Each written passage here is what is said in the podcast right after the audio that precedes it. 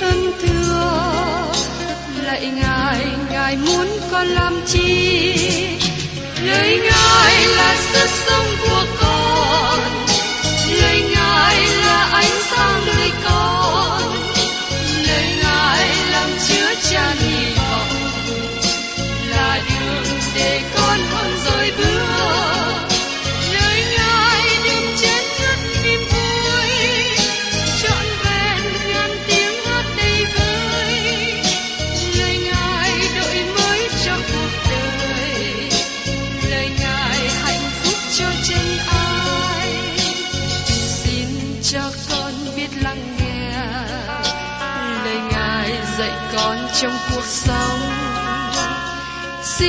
cho con biết lắng nghe.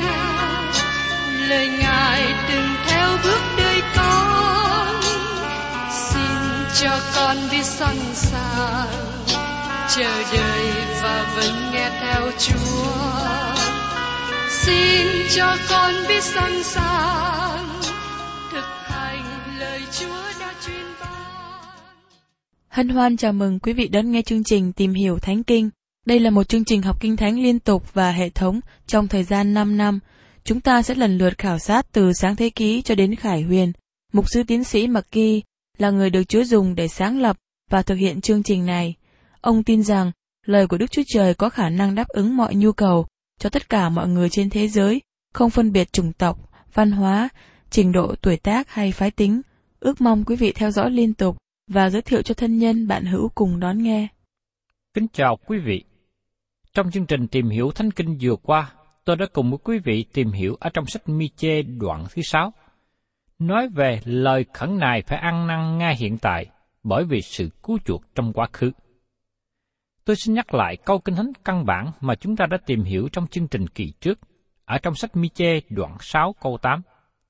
Hỡi ngươi Ngài đã tỏ cho ngươi điều gì là thiện, cái điều mà Đức Sô Va đòi hỏi ngươi há chẳng phải là sự công bình, ưa sự nhân từ và bước đi cách khiêm nhường với Đức Chúa Trời ngươi sao? Bây giờ xin mời quý vị mở sang lại trong sách Tân ước để xem lại những gì nói liên hệ đến điều này. Xin các bạn lắng nghe lời của một người từng sống với luật pháp của môi xe.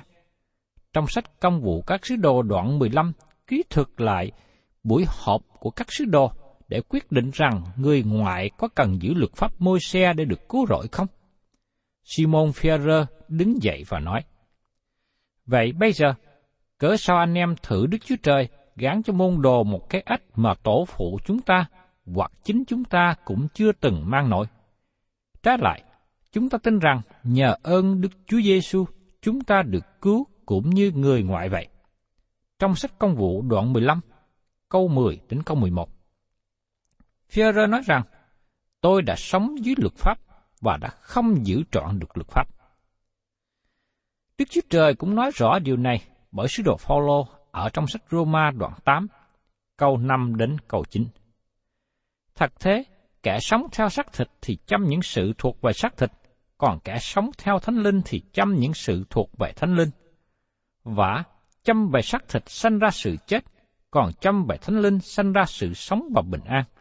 Vì sự chăm về xác thịt nghịch với Đức Chúa Trời, bởi nó không phục với luật pháp Đức Chúa Trời, lại cũng không thể phục được. Và những kẻ sống theo xác thịt thì không thể đẹp lòng Đức Chúa Trời. Về phần anh em, nếu thật quả thánh linh của Đức Chúa Trời ở trong mình, thì không sống theo xác thịt đâu, nhưng theo thánh linh. Song nếu ai không có thánh linh của Đấng Christ, thì người ấy chẳng thuộc về Ngài. Các bạn thân mến, cách nào Đức Thánh Linh của Đức Chúa Trời ngự trong các bạn? Chúa Giêsu nói rằng, các ngươi phải sanh lại. Và trong sách Tin lành răng, đoạn 1 câu 12. Nhưng hãy ai đã nhận Ngài, thì Ngài ban cho quyền phép để trở nên con cái của Đức Chúa Trời là ban cho những kẻ tin đến danh Ngài. Sứ đồ Phaolô cũng nói tiếp về đề tài này ở trong sách Roma đoạn 3, câu 9 đến 18. Thế nào, chúng ta có điều gì hơn chăng? Chẳng có, vì chúng ta đã tỏ ra rằng người Juda và người Rores thải điều phục dưới quyền của tội lỗi. Như có chấp rằng, chẳng có một người công bình nào hết, dẫu một người cũng không. Chẳng có một người nào hiểu biết, chẳng có một người nào tìm kiếm Đức Chúa Trời. Chúng nó thải điều sai lệch cả, thải cùng nhau ra vô ích, chẳng có một người làm điều lành, dẫu một người cũng không. Họng chúng nó như nguyệt mã mở ra, dùng lưỡi mình phỉnh gạt, dưới môi chúng nó có nọc rắn hổ mang, miệng chúng nó đầy những lời nguyền rủa và cay đắng. Chúng nó có chân nhẹ nhàng, đặng làm cho đổ máu. Trên đường lối chúng nó rặt những sự tàn hại và khổ nạn. Chúng nó chẳng hề biết con đường bình an, chẳng có sự kính sợ Đức Chúa Trời ở trước mặt chúng nó. Các bạn thân mến, tất cả những lời mà Phaolô nói trong phần này được trích dẫn từ Kinh Thánh Cựu Ước. Trong sách Thi Thiên đoạn 14, câu 1 đến câu 3. Kẻ ngu muội nói trong lòng rằng, chẳng có Đức Chúa Trời, chẳng có điều bại hoại, đã làm những việc cướm biết, chẳng có ai làm điều lành. được rêu va từ trên trời ngó xuống các con loài người, đặng xem thử có ai khôn ngoan tìm kiếm Đức Chúa Trời chăng? Chúng nó thay thải điều bội nghịch, cùng nhau trở nên ô uế, chẳng có ai làm điều lành, dẫu một người cũng không. Đó là những gì Đức Chúa Trời nói về các bạn. Nhưng Đức Chúa Trời cũng nói rằng, Ngài yêu cầu sự công bình, Ngài đòi hỏi sự công bình. Làm cách nào mà các bạn có thể hiện diện trước mặt Ngài? Tôi có thể trích dẫn nhiều lời từ Kinh Thánh cổ ước như vừa đề cập. Sự công bình là điều mà Đức Chúa Trời cần. Nhưng Cụ ước nói rõ ràng, chúng ta không thể nào trình ra sự công bình của chúng ta với Đức Chúa Trời bởi vì chúng ta không có sự công bình nào. Đức Chúa Trời đòi hỏi sự công bình. Vì thế, cần phải có một sự thay đổi trong đời sống của chúng ta, bởi vì không người nào có sự công bình. Chúng ta được nói, Chúa Giêsu đã bị nộp vì tội lỗi chúng ta và sống lại vì sự công bình của chúng ta. Trong Roma, đoạn 4 có 25. Chúa Giêsu đã sống lại cho sự công bình của chúng ta, để chúng ta có thể có sự công bình bởi Đức Thánh Linh của Đức Chúa Trời, chúng ta sanh ra sự công bình trong đời sống của chúng ta. Đức Chúa Trời cũng đòi hỏi và kêu gọi chúng ta yêu sự công bình. Không một người nào chúng ta có điều này trong lòng. Chúng ta chết trong lầm lỗi và tội ác của mình. Phaolô nói trong Roma đoạn 3 câu 12, Chúng ta đều sai lệch cả, thải cùng nhau ra vô ích, chẳng có một người làm điều lành, dẫu một người cũng không. Đó là bức tranh của con người, đó là phương cách của con người ngày nay. Một điều giống như thế đã được trình bày cho chúng ta bởi tiên tri Esai trong Esai đoạn 53 câu 6. Chúng ta thải điều như chiên đi lạc, ai theo đường nấy. Đức Sô Va đã làm cho tội lỗi của hết thảy chúng ta đều chất trên người. Rõ ràng, tất cả chúng ta đều là những người tội lỗi. Vì thế, đừng trở nên giả hình khi chúng ta có thể đến với câu này trong sách Miche đoạn 6 câu 8. Nói rằng, chúng ta cần bước đi trong sự hạ mình. Không một người nào tìm kiếm Đức Chúa Trời. Thay vào đó, chúng ta muốn đến với Ngài trong phương cách của chúng ta. Tôi muốn nói điều này một cách thực tế, nhưng nó có thể làm cho một số người giật mình hay tỉnh thức về tình trạng của họ hiện nay. Nếu các bạn tin rằng việc đi nhà thờ hay tin vào đạo đức của các bạn, hay tin vào công việc lành của các bạn có thể làm cho các bạn đến được với Đức Chúa Trời, tôi xin thưa với các bạn rằng, các bạn đang vượt qua phương cách của Đức Chúa Trời. Chúa Giêsu đã nói rằng, ta là đường đi, lẽ thật và sự sống. Chẳng bởi ta thì không ai được đến cùng cha. Trong sách Giăng, đoạn 14 câu 6. Nếu các bạn muốn đến với Đức Chúa Trời qua con đường hiện nay, bởi sự công bình, bởi yêu mến sự nhân từ và bởi bước đi trong sự khiêm nhường với Đức Chúa Trời, các bạn có thể làm điều đó trong phương cách riêng của các bạn. Khi các bạn đến thiên đàng, các bạn nói với Đức Chúa Trời, hãy di chuyển qua một bên. Các bạn có thể nói với Ngài, các bạn muốn chia sẻ ngôi với Ngài. Các bạn đến đó bởi chính mình. Các bạn không cần Đức Chúa Trời, vì chính các bạn cũng là một thần. Nhưng thưa các bạn, Đức Chúa Trời nói rằng, Ngài không chia sẻ vinh hiển của Ngài với bất cứ ai khác. Và tôi không tin rằng Ngài chia sẻ sự vinh hiển của Ngài với các bạn. Vì thế, tại sao các bạn không đến với phương cách của Đức Chúa Trời và đừng đến với phương cách của con người? Làm sự công bình, yêu sự nhân từ và bước đi cách khiêm nhường với Đức Chúa Trời là điều mà Đức Chúa Trời cần. Các bạn lừa phỉnh ai khi các bạn tuyên bố rằng các bạn làm những điều này trong bản tính riêng của mình? Những câu như thế này, khi chúng ta tiếp nhận lấy sẽ chỉ cho chúng ta thật sự là gì? Một số người kết án chính mình khi cố gắng trở nên lịch sự, lễ phép vào ngày Chúa nhật. Nhìn đáng yêu, dễ mến. Nhưng họ lại không hề đến với Đức Chúa Trời trong phương cách của Ngài. Làm sao mà các bạn có thể tiếp tục giả hình như thế? tại sao các bạn không trở nên thành thật với Đức Chúa Trời? Xin các bạn hãy đến thẳng với Chúa và nói ra với Ngài, các bạn là tội nhân.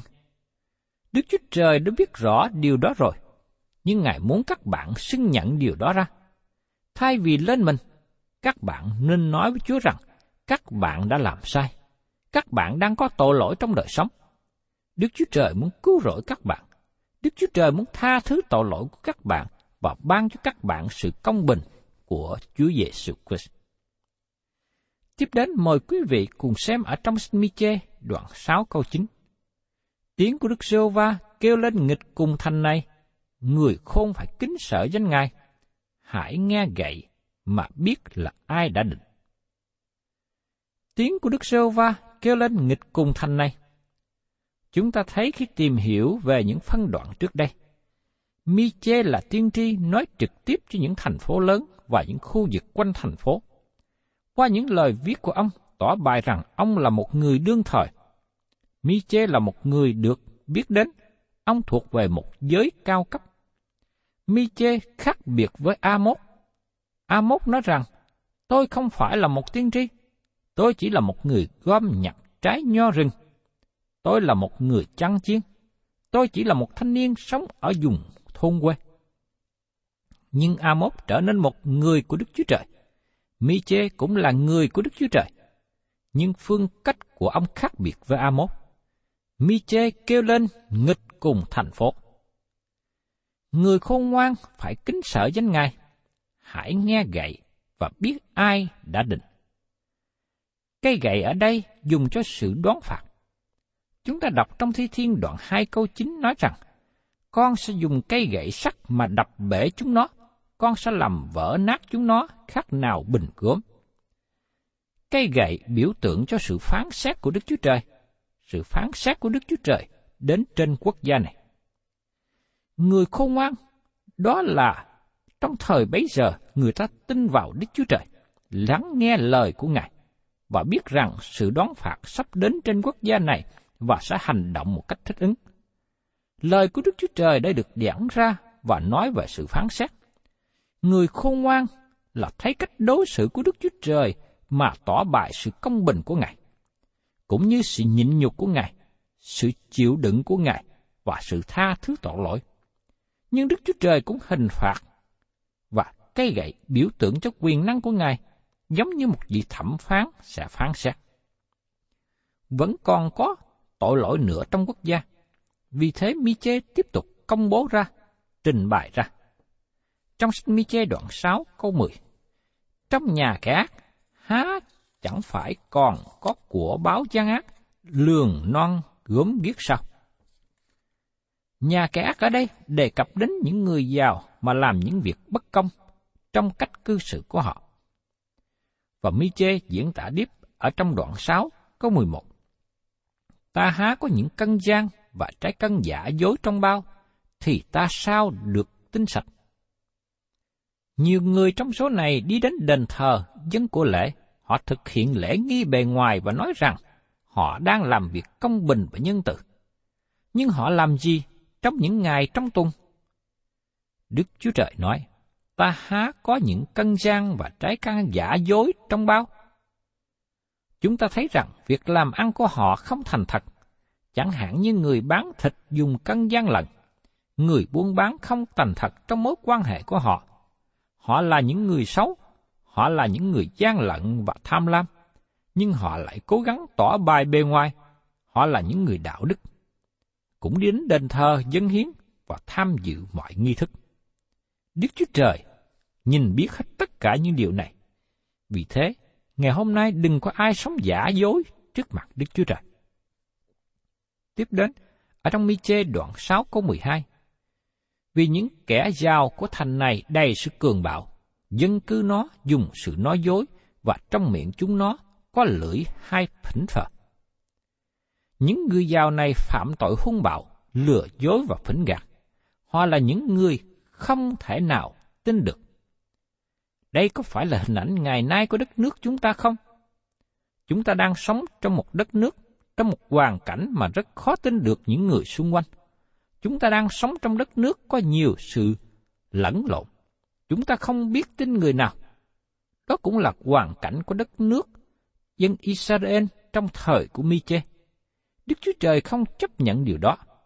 Đây là một trong những lý do đem đến đất nước này đi xuống và sự đón phạt của Đức Chúa Trời đến trên họ.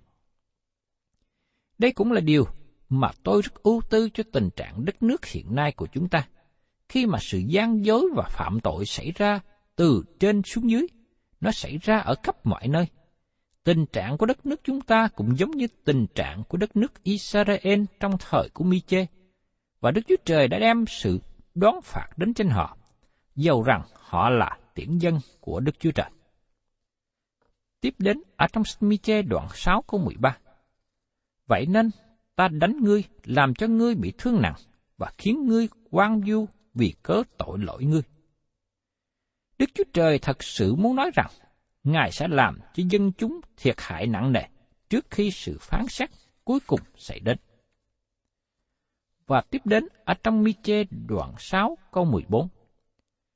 Ngươi sẽ ăn, sống không được no. Sự sỉ nhục sẽ ở giữa ngươi. Ngươi sẽ chuyên của ngươi, xong ngươi không cứu được. Còn cái gì ngươi cứu được, thì ta sẽ phó nó cho cương. Đức Chúa Trời thật sự muốn nói với dân chúng rằng, các ngươi sẽ không còn vui mừng trong những điều mà các ngươi hiện có. Sự thiếu thốn và đói kém xảy ra. Tất cả mọi cố gắng để di chuyển tài sản giàu có đến nơi an toàn sẽ không kết quả gì. Kẻ thù sẽ đến và lấy đi hết thảy. Và tiếp đến ở trong mi chê đoạn 6 câu 15. Ngươi sẽ gieo nhưng không gặt được, sẽ ép olive nhưng không được sức dầu, sẽ đạp nho nhưng không được uống rượu. Kẻ thù sẽ đến và đem họ ra khỏi xứ và họ bị lưu đại sang Assyria. Đức Chúa Trời có ý định cắt bớt họ dần dần. Khi Ngài làm điều đó, với một mục đích rằng muốn cho họ có cơ hội ăn năn để trở về cùng Ngài. Trong đoạn kế tiếp, chúng ta thấy rõ rằng Đức Chúa Trời sẽ tha thứ cho họ bất cứ lúc nào họ quay trở về cùng Ngài. Nhưng thưa các bạn, các bạn cần phải trở về cùng với Đức Chúa Trời, vì Ngài là đấng sẽ đón phạt tội lỗi. Những Israel thực hiện mọi nghi lễ tôn giáo bề ngoài, nhưng bên trong lòng của họ xa cách Đức Chúa Trời. Họ không có thành thật trong việc làm ăn. Họ có đời sống không trong sạch. Họ rất hung bạo, có sự gian dối và lừa lận. Sự phạm tội rất nhiều Đức Chúa Trời không thể ban phước cho một dân tộc hay một người phạm những tội lỗi này. Và Mi-chê nói tiếp ở trong đoạn 6, câu 16. Vì người ta còn giữ những lề luật của Omri và cả việc làm của Ahab, các ngươi bước đi trong mưu chúng nó, hầu cho ta khiến ngươi trở nên quan du, dân cư sẽ bị suyệt, và các ngươi sẽ mang lấy sự sỉ nhục của dân ta. Câu hỏi thường được nêu lên cho những người mới đọc, mới nghe. Omri là ai? Ahab là ai? Tôi chưa hề nghe nói về họ trước đây. Tại sao Đức Chúa Trời nói về họ? Những câu hỏi như thế bày tỏ nhu cầu cho phương cách khác hơn trong việc học hỏi và tìm hiểu của ước.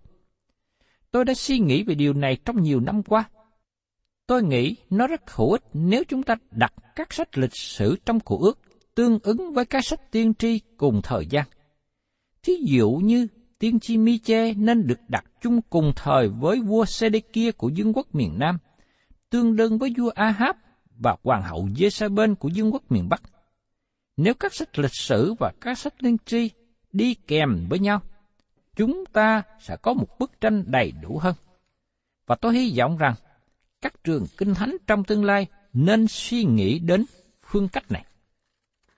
Giờ đây chúng ta trở lại và mở ra sách các vua thứ nhất đoạn 16, câu 23 đến 33 để chúng ta biết những gì liên hệ đến Omri và Ahab. Năm thứ 31 đời Asa, vua Juda thì Omri lên ngôi làm vua Israel và cai trị 12 năm. Người trị vì 6 năm tại Tạc Sa. Đoạn người mua hòn núi Samari của Seme giá là hai ta lân bạc. Trên núi ấy, người cất một cái thành lấy tên là Seme, là tên của chủ núi Samari và đặt tên cho thành. Omri làm điều ác trước mặt Đức giê va ăn ở tệ hơn các người tiền bối người. Trong mọi sự, người bắt chước theo đường của Jeroboam, con trai của Nephat, phạm tội mà Jeroam đã phạm. Tức tội đã gây cho Israel can phạm và lấy những sự hư không mình mà chọc giận Jehovah Đức Chúa Trời của Israel. Các chuyện khác của Omri, những công việc người làm và quyền thế người đều đã ghi trong sự ký của các vua Israel. Omri an giấc với tổ phụ mình và được chôn tại Samari. Ahab con trai người, kế vị người. Năm thứ 38 đời Asa vua Juda thì Ahab con trai Omri lên làm vua Israel. Người ở Samari cai trị Israel 22 năm. Ahab con trai Omri làm điều ác trước mặt Đức Rô Va hơn hết thảy các người tiền bối mình. Và người lấy sự bắt chước theo tội lỗi của Jeroboam con trai của Nebat làm nhỏ mọn, nên người lấy Jezabel con trai của ết ba anh vua Sidon mà làm vợ. Người cũng hầu việc ba anh và thờ lại nó. Người lập một bàn thờ ba anh tại trong miễu của ba anh mà người đã cất tại Samari. Ahab cũng dựng lên một hình tượng ác tặc tê.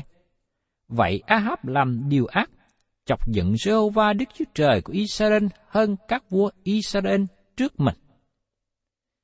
Thưa các bạn, Miche nói và nhắc nhở rằng, vì người ta còn giữ những lề luật của Omri và cả việc làm của nhà Ahab. Thay vì dân chúng theo những lề luật của Chúa, họ lại theo những lề luật của Omri và Ahab. Họ khước từ lời của Đức Chúa Trời và đi theo con đường ác. Trong thời của Mi-chê, vào khoảng 200 năm sau đó, ảnh hưởng cai trị gian ác của họ vẫn còn. Chúng ta có thể có những bằng chứng cụ thể như vậy trong những thời kỳ gần đây. Khi những người lãnh đạo đất nước nào kính thờ Đức Chúa Trời, đất nước đó sẽ thịnh vượng. Chẳng hạn như chúng ta thấy trường hợp nữ hoàng Victoria của Anh Quốc, bà đã cai trị một vương quốc thịnh vượng hung mạnh. Ngày nay, nước Anh Quốc co hẹp trở lại, không còn mạnh mẽ như trước nữa, bởi vì chính quyền hiện nay không còn kính thờ Đức Chúa Trời như trước đây. Tôi rất lo ngại cho đất nước chúng ta khi chính quyền và dân chúng không thờ kính Đức Chúa Trời.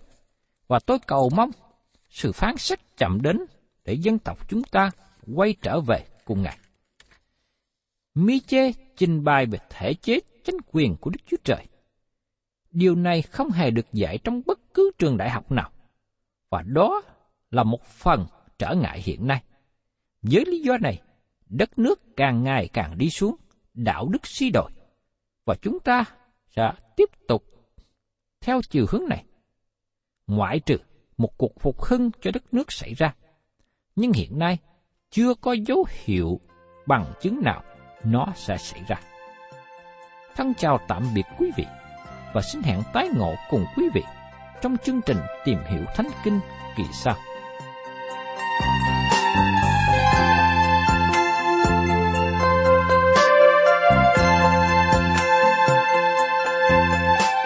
Cảm ơn quý vị đã đón nghe chương trình Tìm hiểu Thánh Kinh. Nếu quý vị muốn có loạt bài này, xin liên lạc với chúng tôi theo địa chỉ sẽ được đọc vào cuối chương trình. Kính chào quý thính giả.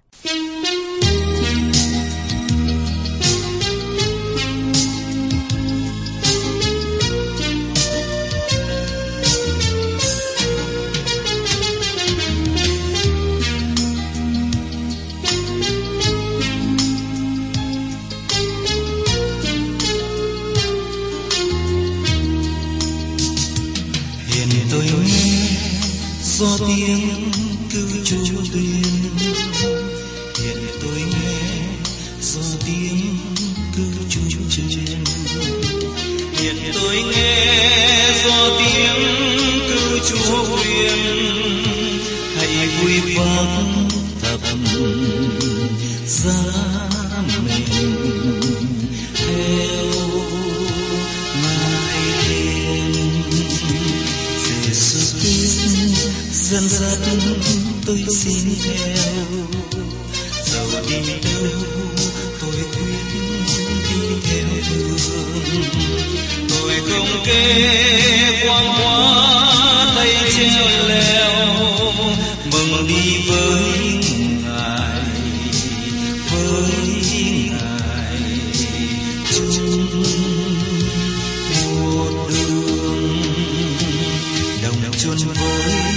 đồng Christ lớp kín này đồng chôn với đồng Christ tôi chôn rồi đồng chôn với đồng Christ lớp kín đây nguyện đi với ngài với